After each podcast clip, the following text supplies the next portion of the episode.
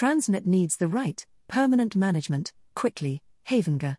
This audio is brought to you by Endress and Hauser, a leading supplier of products, solutions and services for industrial process measurement and automation. State-owned rail and port operator Transnet could, potentially, show significant improvement this year compared with last year's dismal performance, says transport economist and macrologistics researcher at Stellenbosch University Dr. Jan Havenga. However, it is imperative that Public Enterprises Minister Pravin Gordhan appoints new leadership at Transnet as soon as possible, he adds. Havenga has been part of the team of four in Operation Vulindlela that led the development of the freight logistics roadmap approved by Cabinet in December. He has also been providing technical input for the National Logistics Crisis Committee, NLCC, since its inception last year. He also spent some 20 years at Transnet. We cannot afford a protracted process such as the one we saw at Eskom, he notes. This said, Havenga is highly positive about the efforts by interim Transnet Group CEO Michelle Phillips and Transnet Freight Rail acting CEO Russell Baatjies to stem some of the bleeding since their appointment at the start of November. Given the depth of the problems at Transnet, they have performed miracles, and I would suggest that we afford them the time and space to address the challenges at the parastatal. They have, for example, managed to halve the delays at the Durban port, in my estimate.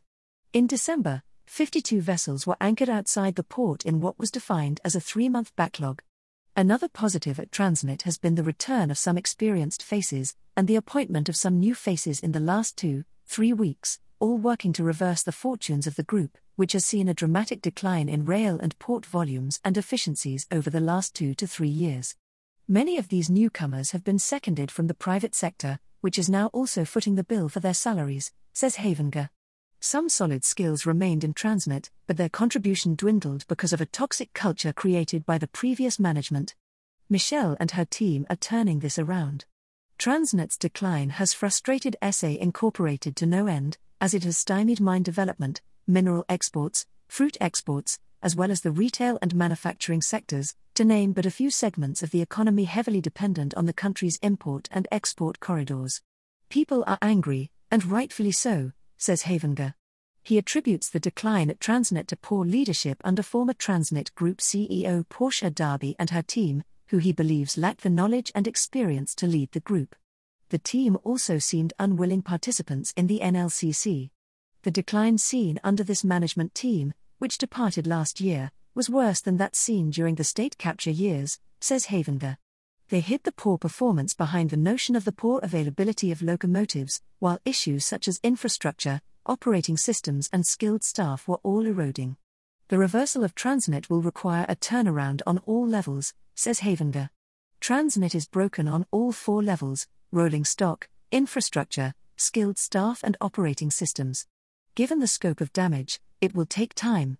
Last year was the worst year in Transnet's history, but I believe the foundations are being put in place to fix the problem. But, as I noted, we have interim leaders. We need permanent appointments. Interim management does not have the legal scope to do everything that is required in the case of Transnet. If these permanent appointments do not happen soon, it could jeopardize the progress we have seen to date.